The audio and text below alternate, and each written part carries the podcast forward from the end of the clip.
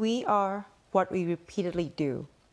Excellence, then, is not an act, but a habit. Aristotle. In the previous podcast, I've talked about figuring out what your goals in life are. Some goals are a one time event, such as buying a house. Other goals are multiple time events, such as qualifying for multiple marathons. Other goals are process goals, such as moving your body daily via walking, running, or some form of exercise.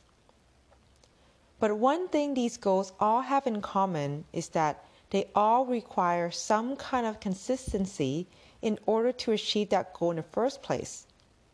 You have to consistently save for years in order to have enough down payment for a house. You have to consistently run to qualify for multiple marathons. You have to consistently move your body to, well, move your body daily. One path to achieving consistency in the pursuit of your goals is through habits. So, what are habits? So, firstly, I want to clarify the difference between what I call quote unquote true habits and habitual behaviors. In the vernacular, people use the term habit to mean both of these things. However, there are nuances of different types of behaviors. Think of habits as a subtype of behavior. Some behaviors you really have to think about, focus hard, and force yourself to do it one time. Let's use giving birth as an extreme example.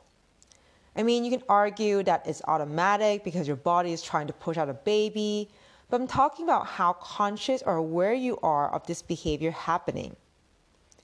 Other behaviors you don't even realize you did. If you drive a car, I'm sure you can recall a time when you drove to work and had no idea how you even got there. You're steering the car, changing gears, pressing the gas versus brake pedals. All these are individual behaviors, but you didn't even have to think about each thing. As you can see, behaviors land on an automatic to not automatic or unconscious to, un- to conscious spectrum. A true habit are fully or very close to being fully automatic, like the driving example. A habitual behavior, on the other hand, still requires some thought to do it. For example, remembering to drink water throughout the day. So, any behavior or action can become a habit if it fully becomes or close to fully being automatically or unconsciously executed. In fact, according to Dr. Wendy Wood, a habits researcher, she says what makes a behavior a habit is how you perform an action, not what the action is. So you're performing it automatically and unconsciously? If so, that's a habit. And we know from research what a habit isn't an action that required intention and thought.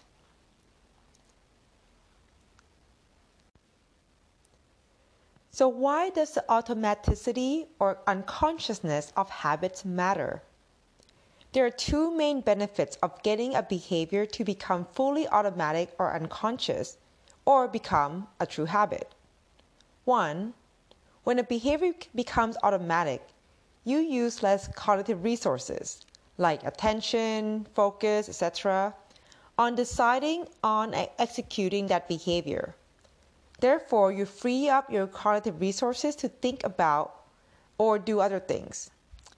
Obama was a famous example of this with, with, his decision to only wear blue or gray suits so that he can make one fewer decision when he had way more important decisions to make. Two, when a behavior becomes fully automatic or unconscious, you don't have to rely on your motivation, willpower, or your mood to take the, at that action. According to Dr. Jonathan Fader, a sports psychologist, he finds that elite athletes don't wait for inspiration. They just start doing whatever it is they need to do. Action is first, motivation second. In other words, the more you can automate, automate your habits, the more brain resource you free up, and the more you can use the extra brain power to solve more complex problems, create, or be more attuned to your loved ones.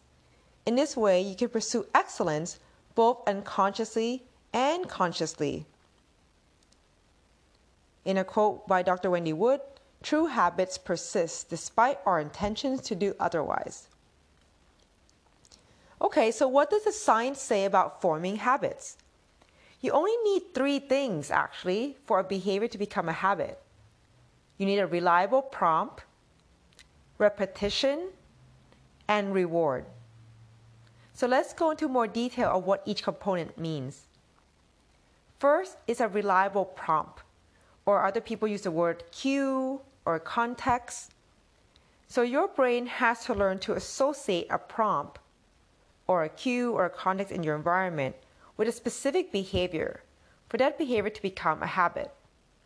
For example, seeing a bottle of wine, hearing the phone ring, or remembering something. These are all prompts that can be used for some specific next behavior to happen. Think of it this way every time A occurs, a prompt, your brain tries to decide and predict what behavior B should I do next.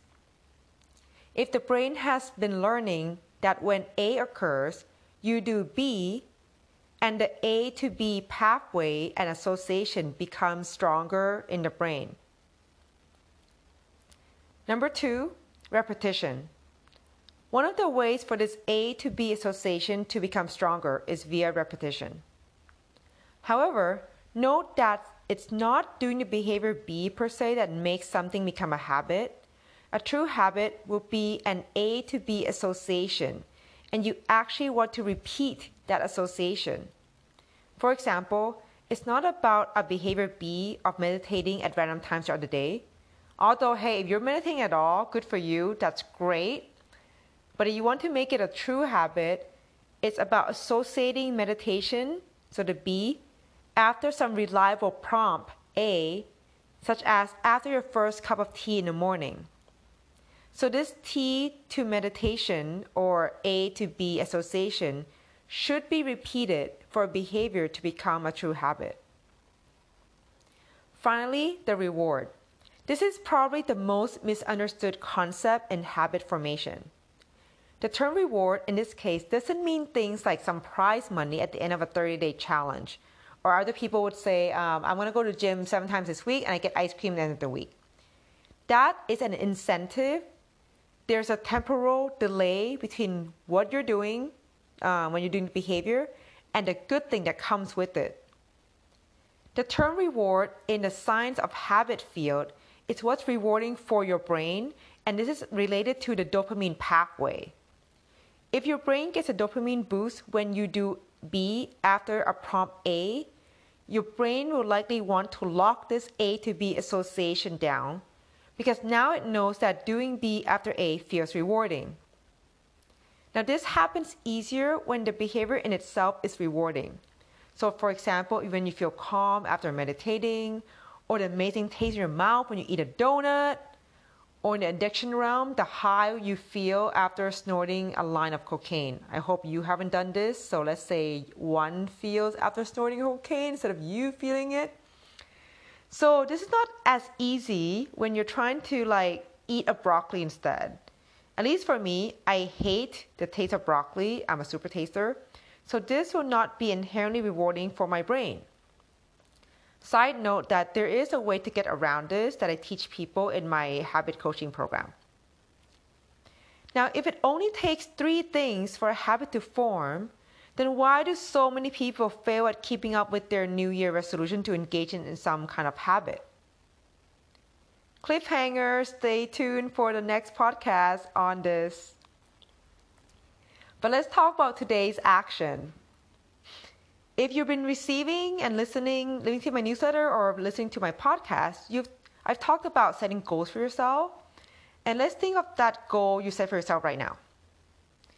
If you're new to the podcast, you can think of any goal you want to achieve for yourself. Today's activity is for you to figure out what habits or a habit or habitual behaviors you can do daily that will take you one step or 1% closer to your goal each day.